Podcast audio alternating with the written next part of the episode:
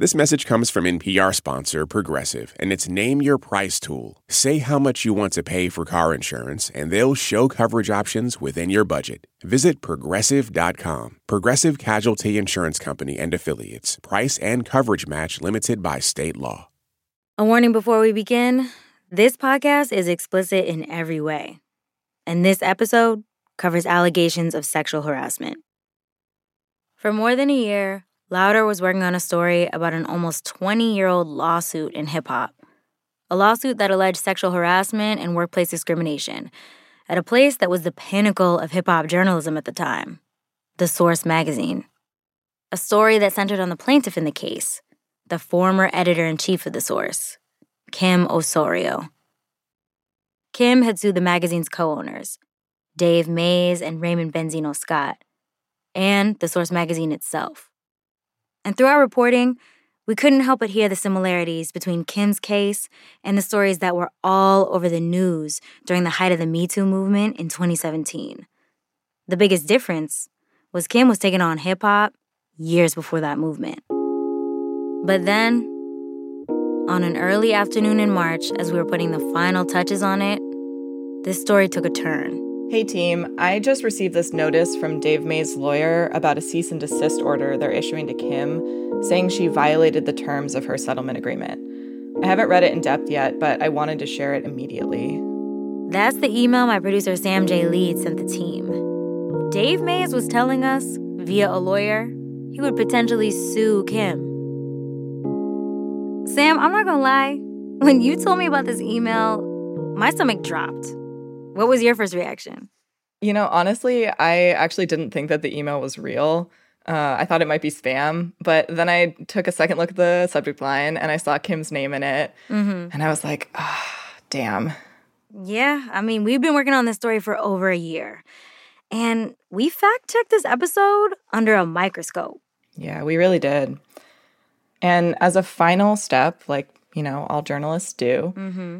I decided to reach out to the former co owners of The Source for comment on the story months before it was set to drop. And Sid, I will never forget getting that DM from one of the guys Kim had sued. oh my gosh. No, you got to read it. You got to read it. Pull it out. All right. All right. So we started off by emailing Benzino multiple times for comment. We never got a response. So we were like, all right, what if we try DMing him on Twitter? And you know, journalism yeah, you know, got to try all your all your avenues. Uh-huh. And uh, he got back to us on Twitter, and the DM came through. It has his little uh, his little photo with him in a hot tub, shirtless. He's got his arm propped up on the lip of the hot tub, and he's like mean mugging the camera with uh, some some sunglasses on. Mm-hmm. And the contents of the DM was just, "Is there a check involved?" Question mark. right, one line. And he wouldn't agree to participate unless there was. And y'all should know NPR does not pay for interviews. Right. And as for the other co owner, Dave Mays, we reached out to him back at the end of last year mm-hmm. and never heard anything back, and reached out again, never heard anything back. And then about six weeks before the story was set to drop, we got CC'd on that cease and desist from his lawyer. Yeah. They were saying if she violated her settlement agreement or defamed Dave, they'd sue her. That's why my stomach dropped. Because with a scare tactic like this, of a cease and desist being deployed, we knew from then on it was a possibility that Kim could pull out of the story. Because whether they have a legitimate claim or not, just the threat of filing a lawsuit can intimidate someone. Mm-hmm. There wasn't really much we could do except for just keep working on the story and see how it all played out. And then at the literal 12th hour, we got another email, a new one. Mm-hmm. And it had one of those little red exclamation points on it. Um, it really caught my eye when it first came through my inbox. Ugh, yeah. And this time, the email said that they had spoken to Kim and that she wouldn't want NPR to feature her interview. Yeah. And so we checked with Kim ourselves, and ultimately, she decided she didn't want to risk getting dragged into another costly, lengthy lawsuit. She requested that we pull all of her interviews from this story. And that's what we did. Because from jump, we always agreed if we had to choose between our sources' safety and the story, we'd choose their safety. Right. So You're not going to hear Kim's actual voice in this episode at all. But we're still going to tell this story. Yeah. So, what you are going to hear is the court transcripts, the archival footage, the many, many interviews that we've done. And Sid, you're also going to be reading a little bit from Kim's book because we do have her words as she's written them. What you're going to hear in this episode and what went down while we made it, it makes it even more clear why hip hop still hasn't had a Me Too reckoning. Let's get into it. Let's do it.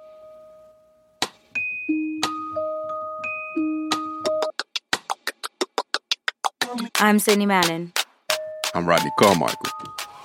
And from NPR Music, this is Louder Than a Riot, where we confront the double standard that's become the standard. On every episode this season, we tackle one unwritten rule of hip hop that affects the most marginalized among us and holds the entire culture back. And one that a new generation of rap refuses to stand for. With one court case, Kim not only changed the trajectory of her career, she put a whole industry on notice. Because at the time, the source was hip hop's gold standard in journalism. Yeah, but what Kim and many other women dealt with behind the scenes at the source, it was a standard far from gold. And when Kim decided to speak up about it, she learned just how grimy things could get. On this episode, we take you through a case that predates the Me Too movement to show why hip hop was never really part of it. And we tap in with advocates who continue to fight for one. Because whether it's in the courtroom or the community, there's still structures in place that show it's safer to keep quiet. On this episode, rule number five if you see something, say nothing.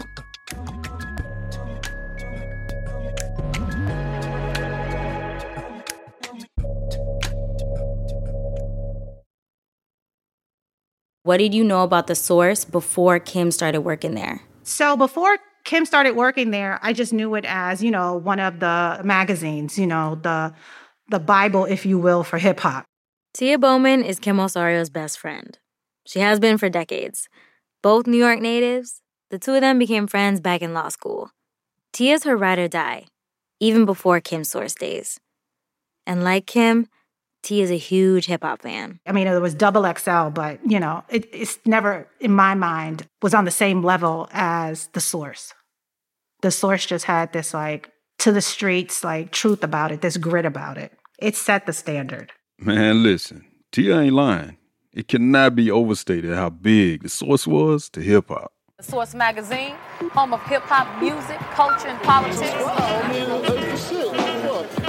Everybody be reading it, man. Source is number one with me. If you ain't got it, you ought to get it. We're talking 90s to early 2000s Source, when it was the ultimate in hip hop journalism. It didn't just capture the biggest moments of the culture, it set the tone. Yeah, and no one rapper was bigger than the Source. That's because the Source made rappers. I mean, even Puffy signed Biggie after Matty C wrote him up in the magazine's unsigned hype section. Mm hmm. Right. It was a publication that respected the art of hip hop and wrote about it with prestige. I had a friend who had every issue, and I would go to his house and read it 10 times in a row just to remember the writing. The source. It's the truth. Whatever you see in the source is, is, is what's happening, it's what's hot, it's, it, it's what it is. The emergence of the source, you know, that's really what solidifies culture. You have to have something to document in.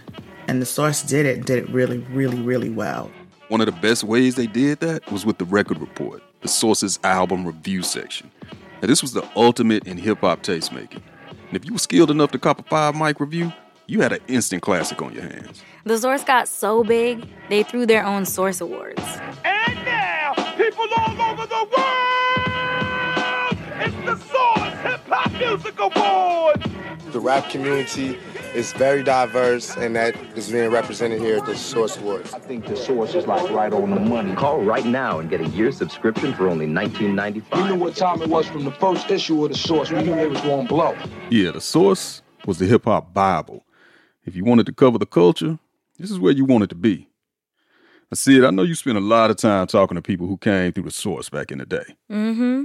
And I started with Aliya King Neal before I get to the source, I have this vision that it's like, I don't know if the term ghetto fabulous is a thing yet at this time, probably, but that's what I'm thinking. Back in the late 90s, The source was Aliya's dream job. Walking in on her first day, she was hyped. I don't have to tap into that memory because I remember that moment like it was literally this morning. The source at this time was organized with cubicles and offices that lined Park Avenue South. The cubicles were known as the projects because it's just all these personalities and all these people crammed together trying to get out. So I'm in the projects. The main thing I can see or hear is just noise. It was just so loud and so raucous and so like I could barely think when I sat down to start getting myself together. I was just like, why doesn't anybody use headphones? Like, why is everyone playing their boombox at maximum level when you're sitting next to somebody else playing it? Ma- I just didn't understand. And it was all different songs? All different songs. Behind me is Gotti with Supreme Clientele. Eminem Stan 20 times in a row. Our West Coast editor playing anything West Coast.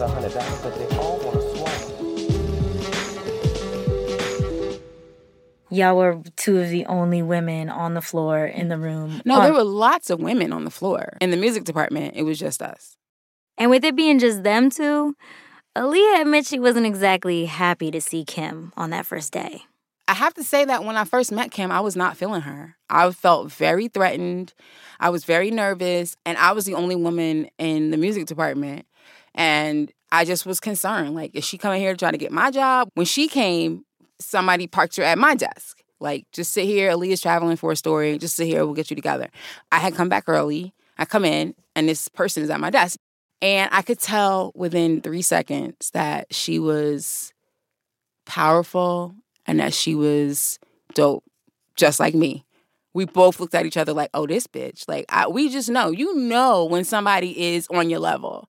But after Aliya got over that initial competitiveness, her and Kim got cool. Being the only women in the music department was part of what bonded them. They figured out how to navigate this office together. Of course, I can only speak on myself, you know, and Kim as well, because we had two different forms of that, is needing to be non threatening. For Aliya, the strategy was to hide in plain sight. Backpack, baggy pants, Tim's. I can't look like a guy, obviously, but I'm trying to be as tomboyish as I can. Is as deep as rounded shoulders when I'm not a rounded shoulders person. I'm a back straight up person. So I give off this aura of non threatening, still cute, and dressed down and quiet. Just be quiet, you know? So, so you had to be cute, but not too cute. Correct. And not sexy. Definitely not sexy. Because they, because why? Because you would just stand out. You would just look weird. But no matter how Aliya tried not to stand out, she couldn't always hide. Some men in the office were just always trying to overstep. There's this one person, I want to say, not in the music department, who I had to get to sign off on paperwork sometimes. And his desk was a couple offices away from where I sat in the projects. I learned really quickly that you don't want to be alone in the office with him. His hands were, he was a little touchy feely. He was a little re- reaching in for a kiss and all kinds of stuff. And I was like, ooh, I don't like this. So my first step was to make sure that I left the door open when I came in. My second step was to take a buddy, take one of my friends and be like, I gotta go to so and so's office. Can you please come with me? My third thing was, hey, I gotta go to dude's office. In in two minutes, if you don't see me coming back to my office, come get me. As time went on, Kim and Aliya would learn the environment at the source was overall foul. It was everywhere. Men would slap women's butts, buy inappropriate gifts for them, they'd tack pictures of porn to their cubicles, and even watch porn in the office. Sexism at the source was the norm, and it wasn't a secret. It wasn't even seen as bad, especially by management. Because in reality, it was top down.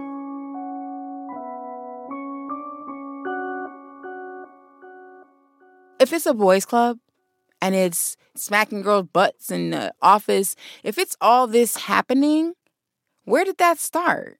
If it's intense, were the people intense when they came? Or did it become an intense environment once they got there?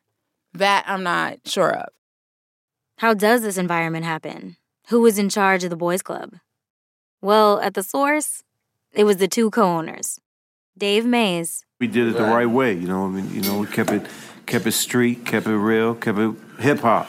We didn't answer to nobody. We we owned and controlled our own thing. We wasn't. And Raymond Scott, out of all the aka Benzino. Dysfunctional as it may have seemed, right. the relationship between me and Dave and how it was was kind of made the source what it was. Dave being from college, I'm being from the streets. It just came from two perspectives, and that's how we ran the magazine. That's the two of them on Drink Champs back in 2020. When Ray says they had two different perspectives, he's definitely right. Standing next to each other, they even look like polar opposites. Dave, a white Jewish guy with a short slick back cut and a quiet presence. And Ray, a light skinned black guy with arms full of tattoos and a boisterous, loud mouth. The source actually started as a newsletter out of Dave's Harvard dorm room in 1988. But after staff shakeups along the way, Benzino was brought in, or forced his way in, depending on who you ask, as a partner to give the mag more street credibility. Ray took that power and he ran with it.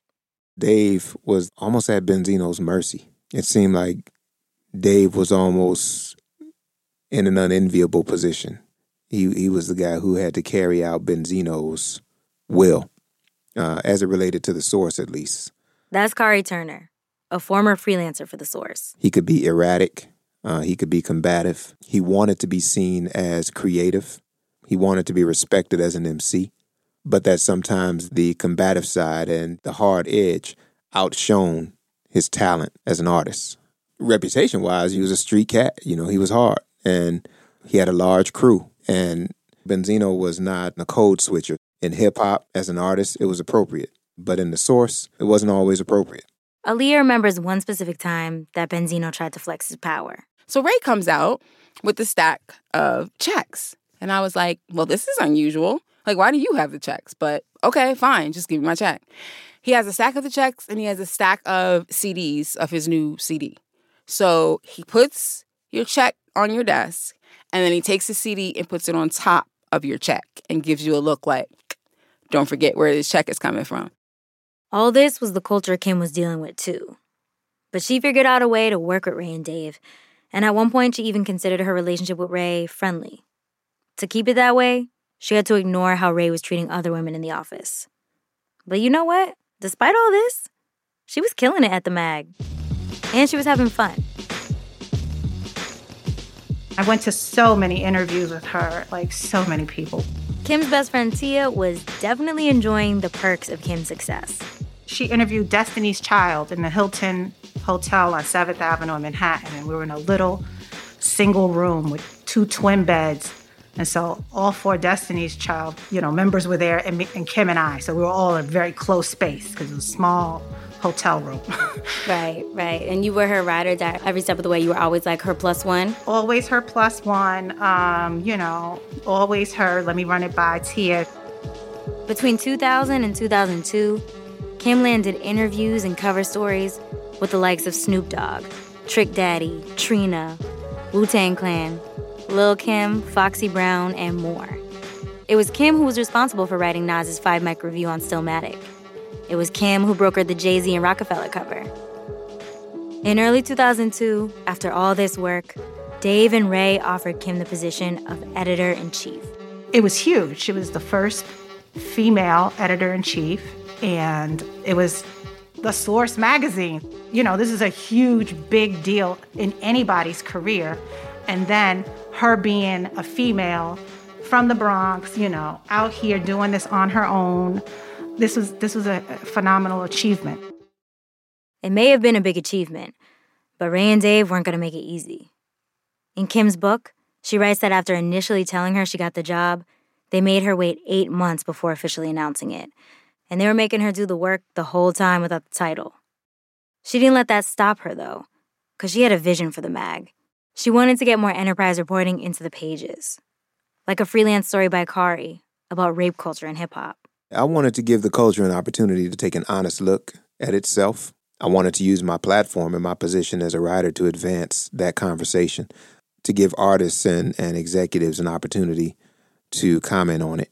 She responded really favorably when I pitched the story to her. She told me up front, you know, I think it's a great idea. I would love to do it. Um, let's see if we can make it happen. Kim was with it. Ray and Dave, not so much. I think their response was that nobody wanted to read about that. I, I felt that any man asked to support such a story meant that the answer could be no. Because men's perspective on rape and rape culture can sometimes be like white people's perspectives on black life. According to Kim's book, they told her, quote, niggas ain't trying to hear all that. They want to fuck. And that the story was, quote, woman shit. If your response is, is women shit, well, how do you feel about that women shit? Ray and Dave's opinions on women shit went beyond that story. One time, another male executive in the office told Kim that because she was a woman, Ray and Dave thought she was, quote, too weak minded to stay EIC. They weren't just saying it behind her back either. Benzino told Kim repeatedly he, quote, needed a man to do her job. The long hours, the boys' club, the office politics, it was starting to wear on Kim. And on top of all that, Ray started pressing her.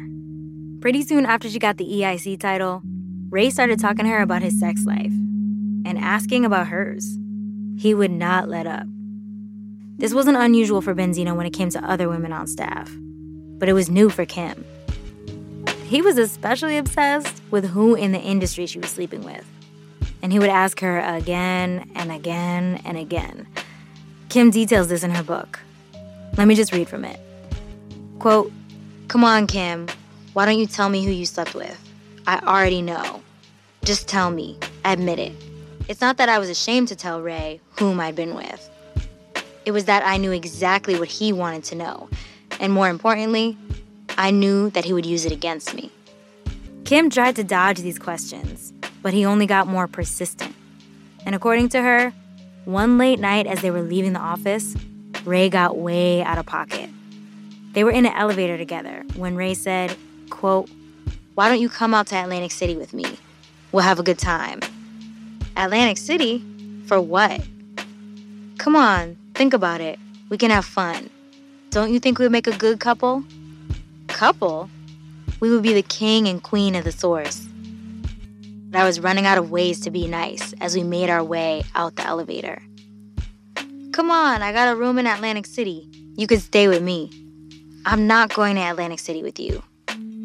As the elevator dinged open, Kim thought it was over. But Ray didn't leave it there.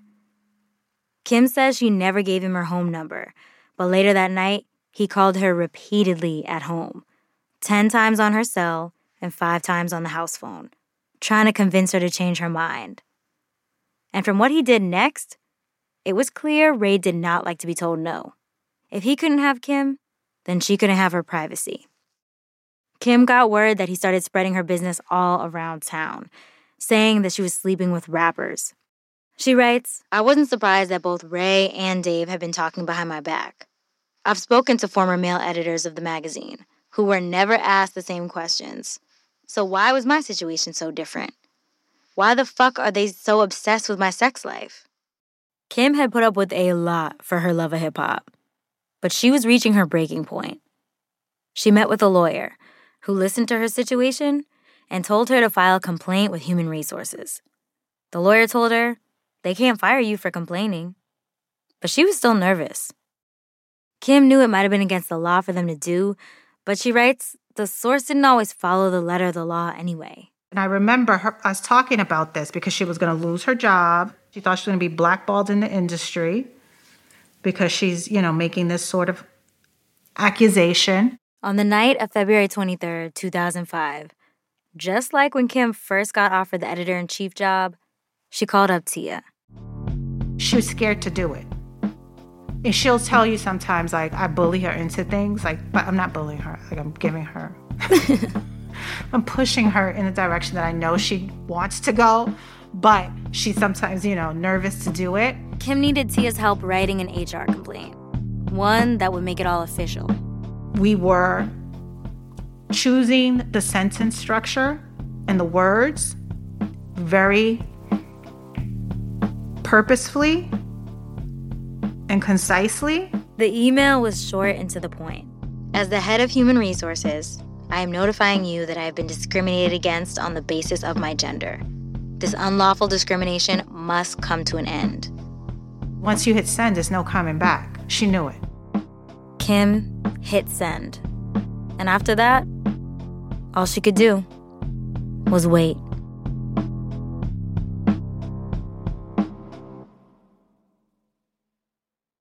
Support for NPR and the following message come from Saatva. Saatva luxury mattresses are every bit as elegant as the most expensive brands, but because they're sold online, they're about half the price. Visit SAATVA.com slash NPR and save an additional $200.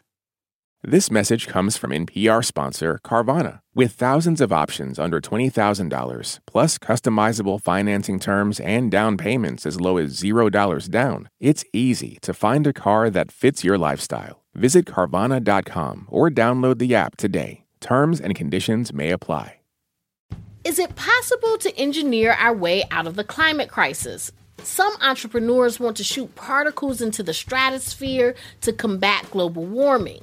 Experts say regulations on this technology aren't keeping up. The world of solar geoengineering on the latest episode of the Sunday Story from NPR's Up First podcast. On Wait, Wait, Don't Tell Me, we have very important people on our show and then ask them about very unimportant things. Here's U.S. Treasury Secretary Janet Yellen. Uh, we are also reliably informed that among your enthusiasms, in addition to macroeconomic policy, is mobile games. Uh, there is some truth in that. There's some truth in that. Join us for the NPR podcast that considers all the other things. That's Wait, Wait, Don't Tell Me. Instead of scrolling mindlessly, engage mindfully with the NPR app. With a mix of on demand news, stories from this station, and your favorite podcast, you can relax without shutting off your brain. Download the NPR app today. On NPR's Throughline, we cannot function for 24 hours without cobalt because it's in our smartphone, our tablet, our laptop. And as a consequence, the lives of the people living in that part of the Congo descended into just a catastrophe. Find NPR's Throughline wherever you get your podcasts. What did you hear about the lawsuit and what did you think of it when you heard it? I heard about it just, you know, I guess in the news or whatever. And my first thought was, why? Like, why? Why are you doing this? Aliya had already left the source when she first heard about a lawsuit involving her former employer and her friend Kim. Because in my mind, you know, you got to get thrown out of a window to want to file a lawsuit because we were all so trained to think if it's just this, then it's okay. Just deal with it. As sad as it is, my first thought was, was it really that deep? Whatever happened, was it that deep that you now want to go through a whole thing? I want to make it clear that I'm talking about my 25 year old self and I'm 50. Right. And the internalized misogyny that we all carry exactly. with us. Right. And so if you're a woman in hip hop, if you're not ready to accept a certain amount of misogyny, you need to go someplace. You need to just go listen to hip hop in your room. There's not a single woman in this industry in hip hop who can say, I never had to deal with any of this stuff. And if I did, I always did XYZ. No, you didn't. You had to deal with it and you didn't always do something about it. None of us. Absolutely none of us. So my thought was, is this what it had to be? Aliya's first thought wasn't wrong. After sending that HR complaint in February 2005, Kim didn't hear anything. It was crickets for two weeks until she got a call from Ray and Dave cursing at her. They wanted her to retract her complaint. She refused. So, they fired her. And just like that, Kim's time at the source, her dream job, was over. In her book, she writes that she was jilted, angry, but also prepared. A lawsuit was my next step. I knew it wouldn't be easy, but in the end, it was a step I had to take. Not for monetary recovery, but because of principle. In April 2005, Kim filed a complaint with the Equal Employment Opportunity Commission. Then she filed the suit that Aliya had heard about against the source, Dave, and Ray. Kim was suing them for workplace sexual harassment, gender based discrimination, and retaliation. Aliya was worried for Kim about how ugly the trial might get. I remember asking her, like, what if they bring up like dudes or like relationships? She was like, what they gonna say? I don't have what? They're gonna talk shit about me. They're gonna talk about who I had sex with. They're gonna talk about, you know, what I did here, what I did there. That's fine. I can take that. And if it means that you feel more comfortable, good. And, you know, for me at that time, I would have just been horrified to have my business in the street. But, you know, I knew she did her homework. I knew she was prepared. And I knew that if she did it, she was ready to do it. Aliya had reason to be worried, though, because as soon as the suit went public, they did drag Kim's name through the mud. In a radio interview, Ray said she was incompetent, a slut, and liked the fast lifestyle. In a written interview with allhiphop.com, Dave said, quote, it is a fact that Miss Osorio had sexual relations with a number of high profile rap artists during her employment as editor in chief. Because of all this talk, Kim added a defamation claim onto the suit. Now, on top of all this mess, or maybe because of it, no one would give Kim a job. She was out of work for eight months. Just as she predicted, she was getting blackballed by the industry. As a woman in this business, they don't really care about how good you are at your job. All they cared about was who did she sleep with? There was one person willing to give her a chance a VP at BET, Rhonda Cowan. They would define you by people that you dated, people that you slept with, people they thought you slept with. They would make it up if it wasn't true. Rhonda had been in the business longer than Kim, so she knew what it was. To her, Kim's situation wasn't nothing new. She offered Kim the job. I took a chance. I knew that she knew music and she was good. So I convinced my boss to give her a try. She could learn how to work with all the technology, but you can't learn the music. One of Kim's first assignments at BET had her flying down to Miami to do an interview at a boat party. Irv Gotti, head of Murder Inc., had just gotten acquitted of money laundering, and Rhonda knew Kim had an in. Kim had a relationship with Irv. She knew him and he trusted her. So she reached out. He agreed to do an interview. And something told me that Kim might need security because I had a feeling that Benzino might be there. We get on the boat and we are having a conversation. And all of a sudden, I see Kim's face change. She went from animated talking to like, well, you could see the energy just drain out of her. Benzino walks up and he just kind of is like, oh, what's up, Kim? And he made a comment like, oh, you got security or whatever. Now it's a thing. The security guy looked and he like, what's up? That's when Benzino started to pick a fight with security. Now it's like a whole like man thing. so I remember Benzino walking away, me walking behind him and saying, What is going on? Like, what are you doing right now? And them asking us to leave the boat. And Benzino's still yelling and screaming. So, you know, we left. And by we, Rhonda means her, Kim, their camera crew, and the bodyguard had to get off the boat. Benzino was allowed to stay. What do you think it says that y'all were asked to leave the boat and not Benzino, the one who started the. I mean, here's the thing. Again, here's the boys' club, right? So he's not going to ask his mans and them to leave. He's going to ask us. What did that interaction tell you about the environment she was coming from? Benzino, why are you here in her face? Do you want to go to jail next? Like, what's happening? What you, what's going to happen? You know what I mean? I didn't know. I just felt, I always felt she was unsafe. Leading up to the trial, this was the type of tension Kim was dealing with. On October 11, 2006, the trial finally started. It took place at New York's Southern District Courthouse in Lower Manhattan. Our team looked through hundreds of pages of trial transcripts, and there was a lot that came out in court about Ray, Dave, and the culture at the source. Witnesses testified under oath to pretty much everything we'd heard from Aliya, Kari, and what we'd read in Kim's book. But witnesses also revealed a whole lot more going on. Here's just some.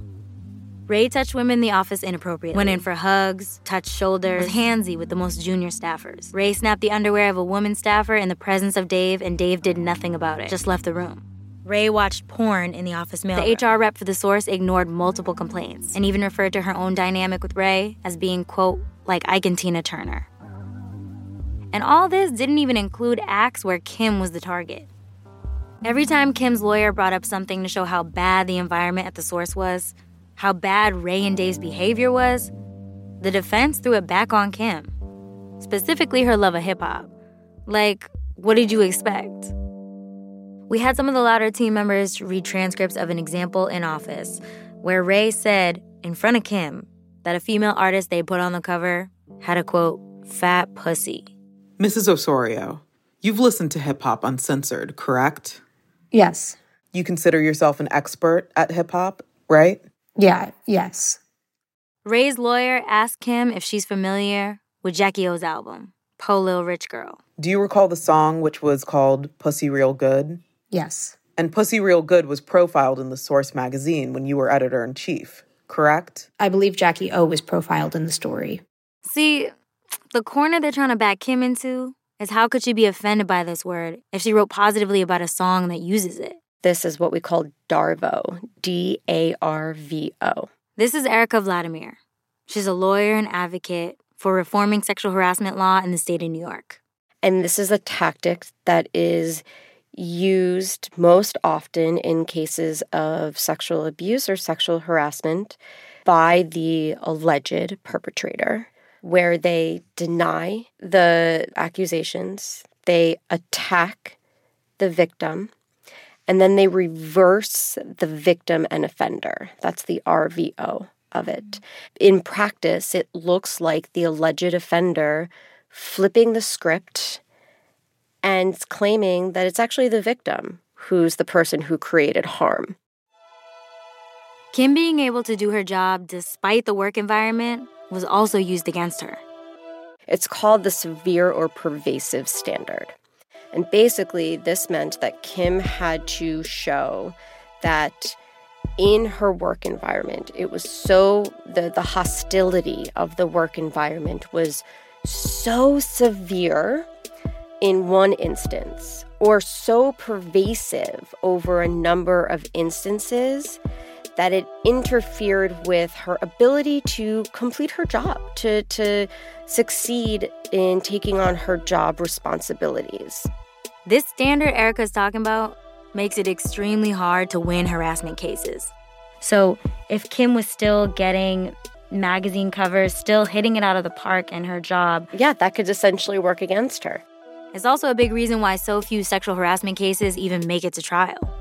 It solidifies the fact that the severe pervasive standard is such an insurmountable hurdle for people who are harmed to be able to overcome. Because of the severe and pervasive standard, Erica says no matter what industry, a certain level of harassment is legally allowed in the workplace. And regardless of the law, lots of people just see it as normal. When you're in front of a jury of your peers, this is a, a cohort of people who have ingrained in their heads that this is standard, that we should have to deal with ass grabs and being cursed at and being hit on constantly and followed down a hallway and begged to come to Atlantic City and be fearful that if we don't say yes to any of the above, that we are suddenly going to lose our jobs. That's still the case. It's not just ingrained in the legal system, it's been normalized in hip hop forever. So, for people who knew both these worlds intimately, watching the trial go down was twice as nerve wracking. It was certainly a big deal. And it was, I remember feeling a little bit, I guess scary is the right, it felt a little bit scary. That's Tarana Burke, organizer, activist, and teacher. As a lover of hip hop, born in the BX in the 70s, just like him, she knew the double edged sword of loving this culture. You know, loving Biggie, and you will be in the midst of loving the song, getting into the song, and then they just drop these lines out of nowhere, and it's just like, you hate us, and we have to live with that. You know, I like them young, fresh, and green with no hair in between. You know what I mean? Biggie, what am I supposed to make of that line? That is the the heartbreak of being a woman who loves hip hop. Because of that heartbreak, Tarana knew how complicated it was to call out hip hop, like Kim was doing. Like, I hope she comes out of this with her career and doesn't get, you know, damage from this. Hip hop is a powerful industry, and men have a lot of power inside of this industry. And I'm sure they have tried to wipe her out. While Tarana was following Kim's case, hoping she'd make it through, there were other women watching who low key felt like Kim was getting what she deserved. The reality is that most women in the culture did not like and did not want to work with Kim Osorio. This is Rosa Clemente. She's an activist in the hip hop feminist space and a freelance journalist, too. And Rosa was no stranger to interrogating the culture. The way she remembers it, Kim had a reputation outside of the source. And it wasn't the one the tabloids are talking about. To Rosa and her people, Kim only covered big money rappers. She wasn't down for the cause. There were incidences where we were fighting to get like these really amazing hip hop lyricists that were also very politically minded. And many of them were also organizers in their own right. And she refused to ever put these people on the cover. So she was not someone that we as hip hop women and feminists really got along with. Okay, what Rosa's saying here is an essential distinction. I kind of think of it as the dichotomy of Kim's power in all this. Because as we've heard from her peers and read between the lines, Kim did uphold some of the boys' club culture herself when it was the cost of getting things done. There were definitely times when she looked the other way. But remember, if you saw or experienced anything, the rule was to keep quiet about it. See something, say nothing. And with the suit, it was a rule Kim broke. And then I kind of began to see her in a different light like, damn, what would it be like to work at the source? I knew a lot of people. I knew the editors. I knew people in the past. And I just thought to myself, like, at the end of the day, if she was threatened like this, and we're dealing with all this misogyny and patriarchy, but also a lot of these guys were like physically threatened. They would run up on us if they didn't like something we said or wrote. Like, what we're fighting for is for all women in hip hop to be treated with dignity and equity. So maybe we don't like Kim for whatever reason, but we have to support her. One thing as an organizer, and what I've been taught is that a lot of things shouldn't be personal. Like I shouldn't have to be friends with Kim Osorio to know that harm has been done against her. What Kim was going through stuck with Rosa. When it started making news, I did reach out to Kim. I said, no matter what happens, we have to tell this story. And I'm really deeply sorry for you and the way you've been treated by all these men. Kim wasn't about to hear any kind of apologies in the courtroom, though. As the case went on for two weeks, Ray started acting out. According to court transcripts, the judge was considering holding Ray in contempt. Why? Because when Kim's lawyer walked by Ray during a break, Ray yelled at him Coward, Uncle Tom, chump. Then, when Kim walked by, he yelled at her too. When court is back in session, Ray tries to deny this to the judge but the judge gives him the option of sitting in the courtroom or leaving. He opts to be escorted out by the court marshal. At the end of the trial, after all the evidence and antics, Kim's lawyer made an impassioned closing argument. He told the jury The eyes of a hip hop music industry are upon you. You have a great opportunity here. A great opportunity to impose standards on that industry and standards on other parts of the music industry. You have a chance to teach them something about dignity. You have a chance to teach them something about respect. Raymond Scott and David Mays acted with total malice toward Kimberly Osorio. They should be held accountable. You should hold Raymond Scott accountable. You should hold David Mays accountable. You should hold the Source magazine accountable. From there, the case was in the jury's hands. There was nothing more Kim could do again. But wait.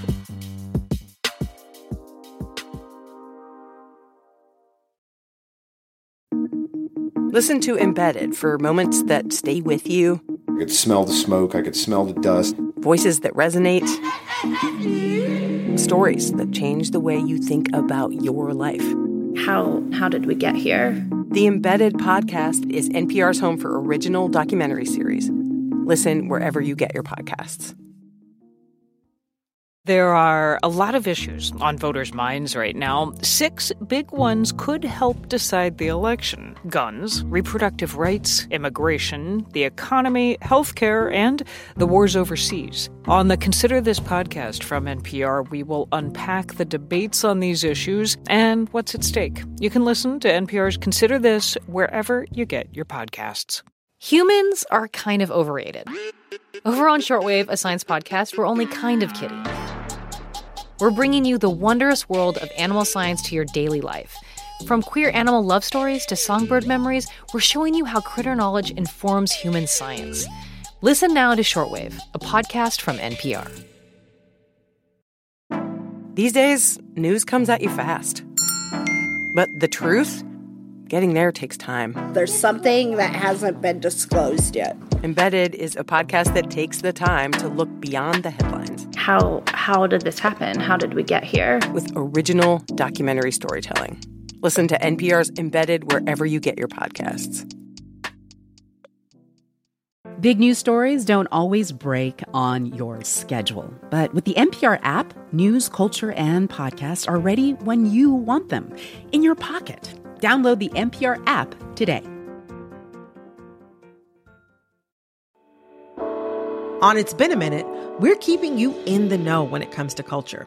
I break down the latest trends and the forces behind them and introduce you to the creatives who think deeply about how we live today. Come for some good old cultural analysis and have a few laughs with me. Listen to the It's Been a Minute podcast from NPR.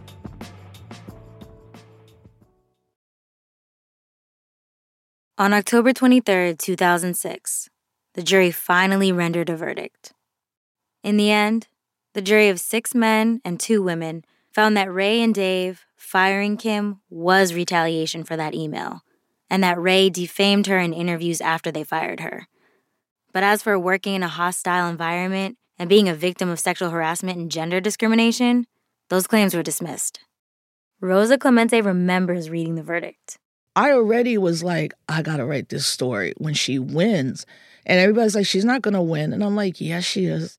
And even though Kim didn't win on all counts, to Rosa, this was still a victory. It was like not a blip on the radar. And I was going around like, yo, she won to that day the biggest amount of damages ever for a woman um, suing her former bosses. This shit needs to be the front cover of the New York Times. Kim was awarded close to $8 million in damages, a huge verdict for a wrongful termination case at the time, one of the biggest in the history of the state of New York. Rosa's interview with Kim ran in the Village Voice under the headline, All Eyes on Her. In the piece, Kim told Rosa, quote, This trial for me on a personal level is a vindication of me, my work, my character. In addition, I feel empowered. I did not allow them to intimidate me, scare me, have any more control over me. What do you feel like changed in hip hop with this case, and what did not change once this ruling came back? I don't think that much changed. I don't think that anything changed. I don't think a single woman could tell you that, that all the things that happened to her in that suit, all those things happened the next day. and the day after that, and the day after that, and the day after that. Maybe now it's a little bit better, but that suit, I don't think that it. Mm-mm. I think it put people on notice, but I don't know if it changed behavior, if that's what you mean. Aliya's right. Kim's case didn't dramatically reshape hip hop or change anyone's behavior. And because the jury didn't decide in Kim's favor on the harassment and gender discrimination claims, this was a missed opportunity where hip hop could have been ahead of the curve on a major reckoning. But you know what? It was proof that you could push back. You could break the rule. And Kim wasn't the only one fighting.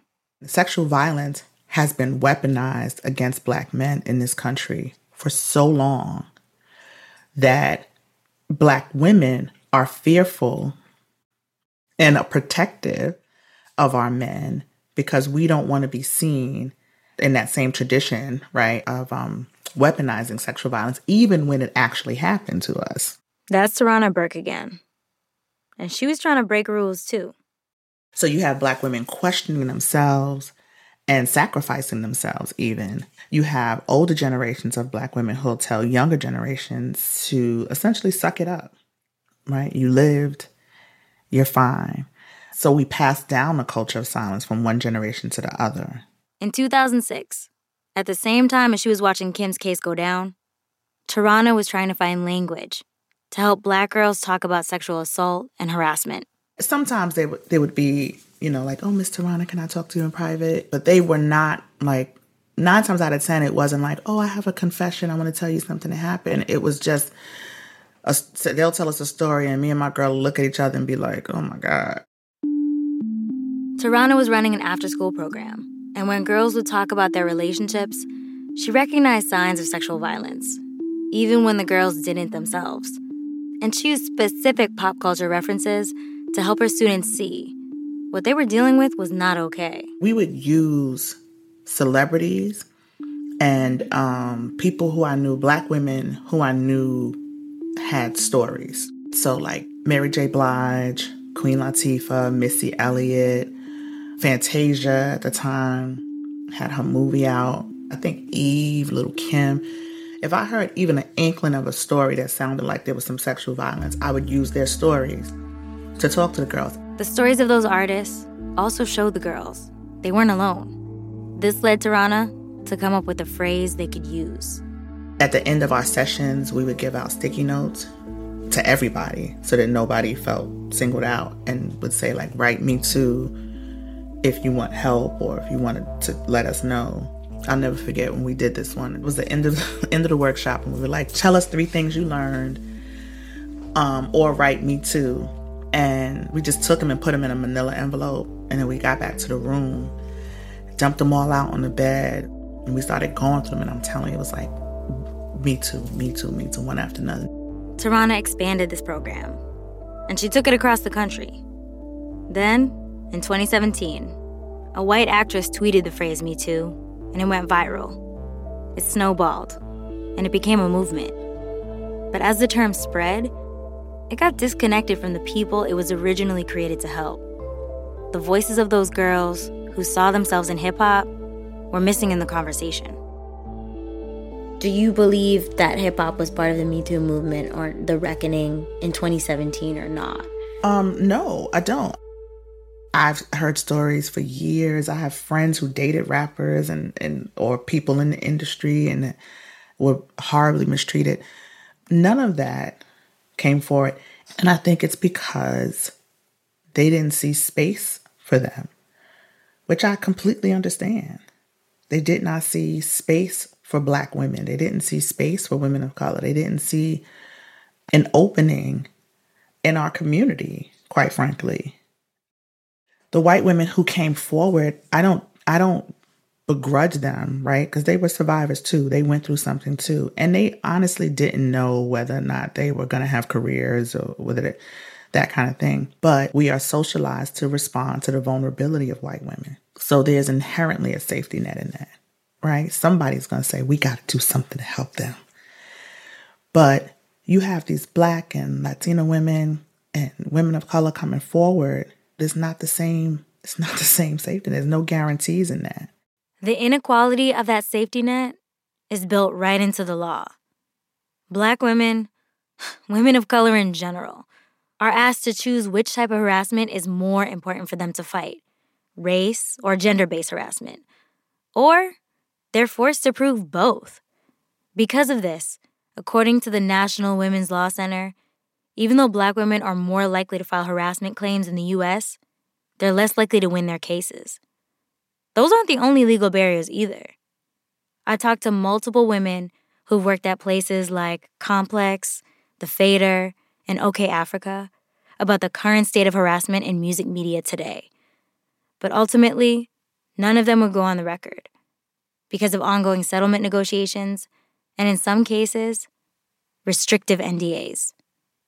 And the law, it doesn't even account for where the culture's at. Huge music moguls like Russell Simmons and L.A. Reid were called out in the 2020 documentary On the Record. But still, people have continued to support them. As a person who is a survivor, you're watching that and you're like, I'm not throwing my hat in that ring. I'm not jumping in that fray. For what? To be torn apart? To be called a liar? I'm going to reveal my innermost hurt, the thing that almost killed me. I'm going to bring that out and put that in the world for y'all to tear me apart and call me a liar and a whore and a gold digger and a bitch and a this and oh, I'm going to do that for what? No. It's really difficult. Our community has to have a hard conversation.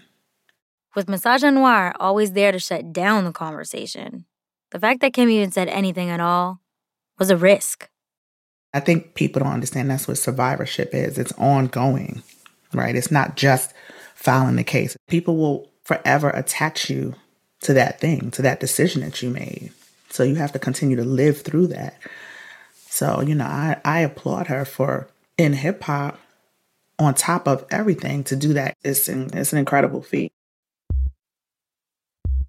What's incredible is that talking about this case years later is still dangerous. Kim had moved on, rebuilt, and created a lucrative career for herself in the TV space. Last year, when we reached out to her for this story, it was because we wanted to highlight what this trial could have been, what it could have meant for hip hop. And originally, Kim was down for that too. Then, Dave's lawyer came calling. His lawyer made sure to emphasize to us that Kim was unsuccessful on the claims of sexual harassment and gender discrimination, and that she shouldn't be declaring she won on them. Which to us, she never did. In fact, her being unsuccessful on those claims is the entire point of the story. Hello. Hello. Hi. Hi, Tarana. This is Sidney from Louder Than a Riot. How are you? I'm good. How are you? I'm good. Do you remember us? The last time we talked to Tarana was before this episode evolved, before we got that email from Dave's lawyer. So you know we had to get her back on the line. My first question is what is your first reaction hearing that update? That's some bullshit. First reaction is that's some bullshit. And this is her life. Mm-hmm. Right? This is her talking about her own life, and you threaten legal action. Now, one of the things Dave's lawyers stressed most in that email was that Kim should not be positioning herself as, quote, a pioneer of the Me Too movement because she didn't win on the sexual harassment claim in court. I think people need to recognize that uh, winning the court case is not the thing. So they're actually wrong, completely wrong. You had this sister who was steeped in the most deeply masculine, sexist, macho, male driven thing that there is in entertainment and culture had the wherewithal to step forward and say, nah, I'm not standing for this, is a predecessor to and a catalyst for the cultural moment that we saw happen in 2017. Mm-hmm. To stand up in the face of misogyny and sexism and patriarchy and say, this is not right and I won't stand for it. And regardless if I have to stand alone, I'm going to stand. And that's what Kim did. And that's why it's so significant. Yeah. Her winning or losing is really not um, the measure of success in this instance. What would you say to Dave right now? This is a moment where you could have shown leadership. You did a remarkable thing however many years ago the source was founded. You gave something to the culture, and Kim elevated that thing. And when you fuck up, you got to say, I fucked up. That's just that's just how you get better. and when you're not good for the thing, you got to step away from the thing. Mm-hmm. So you fighting and clawing to hold on to something, to hold on to your reputation, to hold on to the reputation of the source, whatever it is you're doing, we see you. Yeah. We see you for what you are. I don't think I don't know what it is you think you're doing now, but we see you for what you are. This is how Dave Mays, you actually tarnish your reputation. What would you say to Kim right now? I respect the fact that she did what she had to do to give to give herself peace. The work that she did years ago when she, you know, filed the lawsuit and did the fight, she did the work already. So pulling out right now, rather than do that fight all over again, I 100% respect that. Mm-hmm. She doesn't owe us anything else. That moment was great and it was a beautiful contribution, but she has so much more to contribute to the culture, and it doesn't solely define her. So that's why I would just say, you know, I'm grateful for you, sis, and I can't wait to see what else you give us. Yeah. While working on this episode, I asked a lot of people what it's going to take to really change this culture. And after all the reporting and all the ways this story changed, of course it was Tarana, who spoke most clearly about the point hip hop keeps missing. Women are pioneers in hip hop in every single facet. Every single piece of hip hop has women at the forefront of it. And no matter what we do, you have some way in which men will silence, will um, not recognize. We have these moments where we get diminished. And you're going to have people who will excoriate me. They'll be like, you just want to take down our man. You just want to, but we will not have enough self respect, self reflection, self love to say we can love hip hop. And if we love hip hop, like accountability is a part of love. Yeah. If we really love hip hop, then we would hold ourselves accountable. We would hold it accountable. Those two things can happen at the same time. We don't have to tear hip hop down to hold it accountable. Mm-hmm. Right? That's how you actually build it up.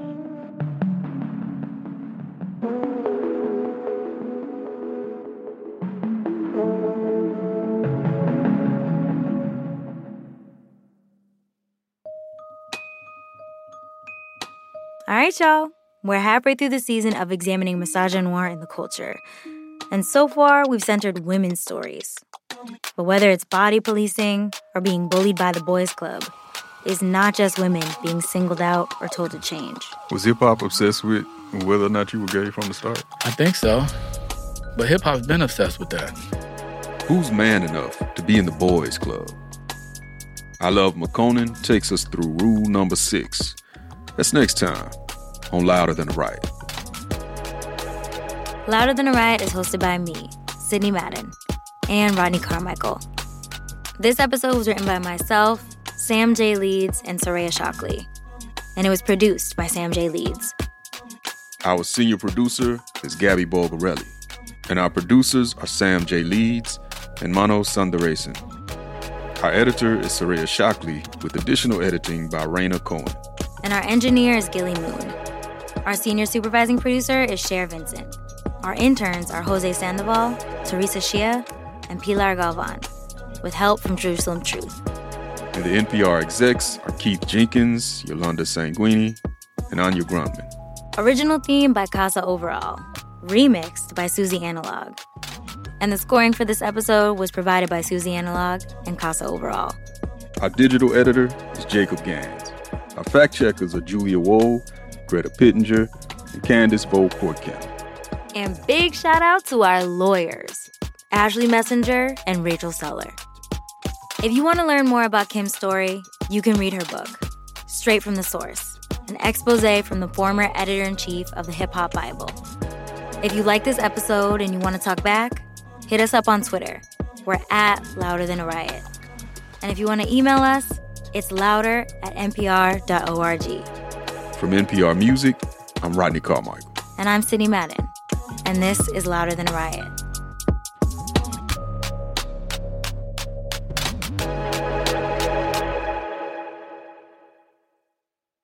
This message comes from NPR sponsor BetterHelp. When you're carrying around a lot of stress, therapy is a safe space to get it off your chest. If you're considering therapy, give BetterHelp a try at betterhelp.com/npr to get 10% off your first month.